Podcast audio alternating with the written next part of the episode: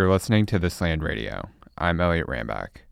Ben Montgomery is a journalist for the Tampa Bay Times and the author of the book Grandma Gatewood's Walk. Ben grew up hearing stories about Emma Gatewood, who is his mother's great aunt. He heard that Emma once fought off a bear with an umbrella, and he also heard that she walked the Appalachian Trail when she was 67 years old. In 1955, Emma Gatewood became the first woman to hike the entire Appalachian Trail, and she did it wearing a pair of Keds, carrying only an army blanket, a plastic shower curtain, and a raincoat. In uh, 1955, she told her family that she was going on a walk, and she left her small hometown of Gallipolis, Ohio, and journeyed to Mount Oglethorpe in Georgia. She told no one what she meant by taking a walk until she hit about Roanoke, Virginia, and she dropped a postcard in the mail to her children saying, When I said walk, I meant I'm hiking 2,050 miles. She was, uh, you know, born into poverty in southeastern Ohio. Got married at the age of 18 to a guy named P.C. Gatewood.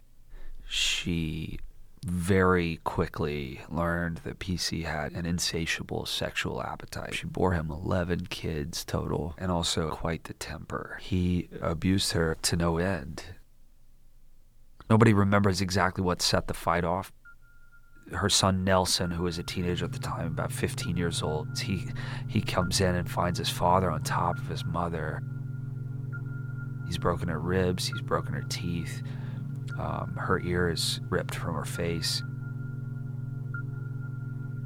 Nelson sees this and grabs his father, pins his arms against his sides for long enough that Emma could run away.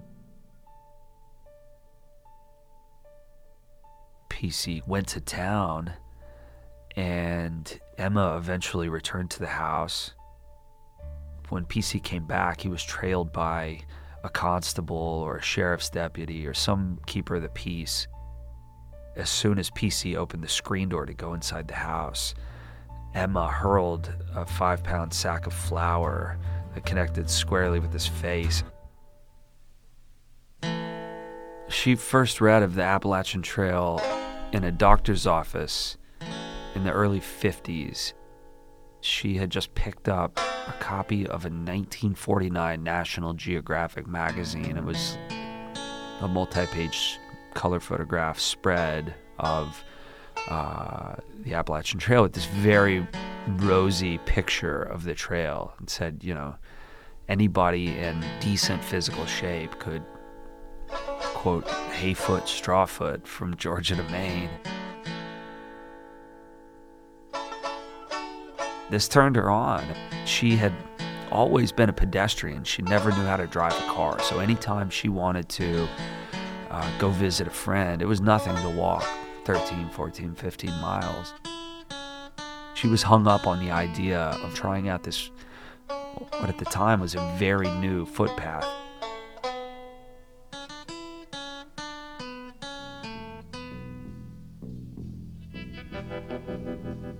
She wound up having this hilarious meeting with these gangsters from Harlem on the AT in the Green Mountains of Vermont.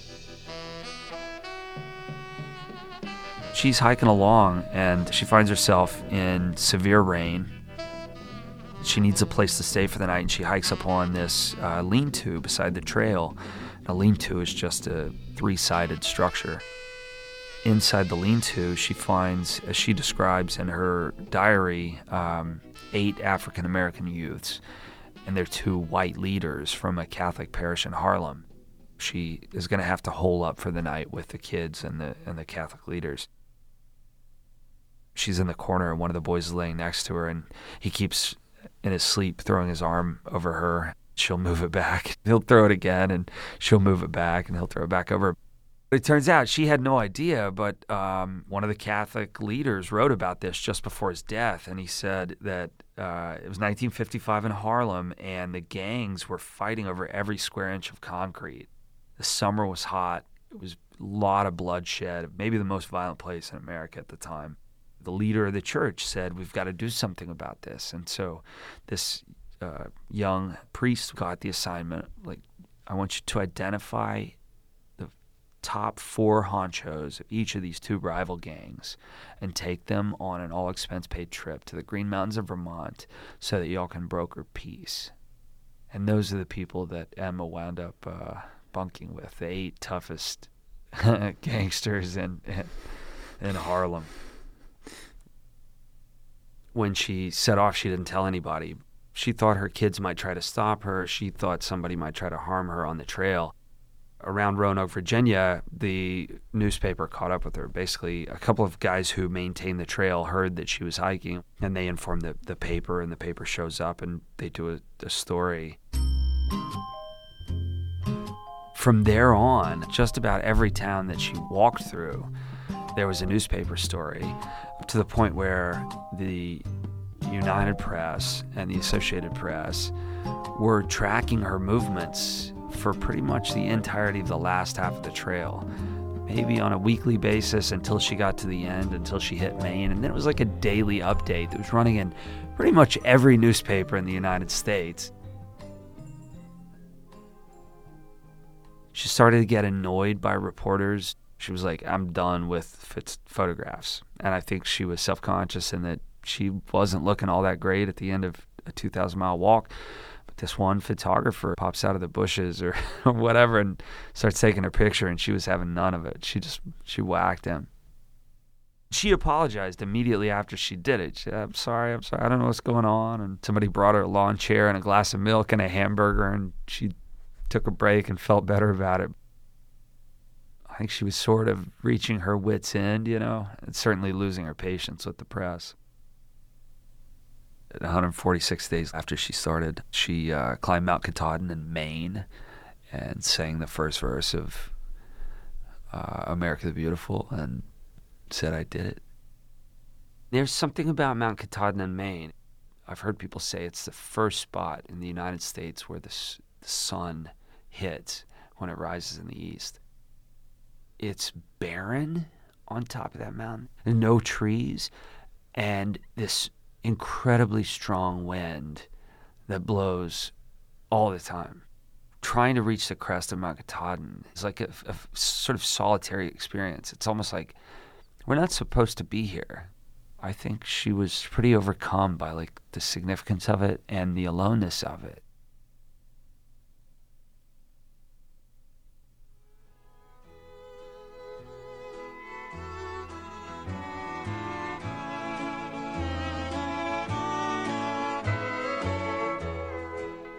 You just listened to a This Land Press production.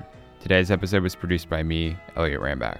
Thanks to KOSU and OETA for providing our studio space. This Land Press is a podcast, but it's also a magazine, a producer of films, and a store. This summer, we're selling tank tops in all sorts of bright colors. We've got coral, we've got green, and we've got a bunch of other ones too. You can find them at thislandpress.com slash store. And if you use the promo code podcast, that's P O D C A S T, you'll get 30% off your order.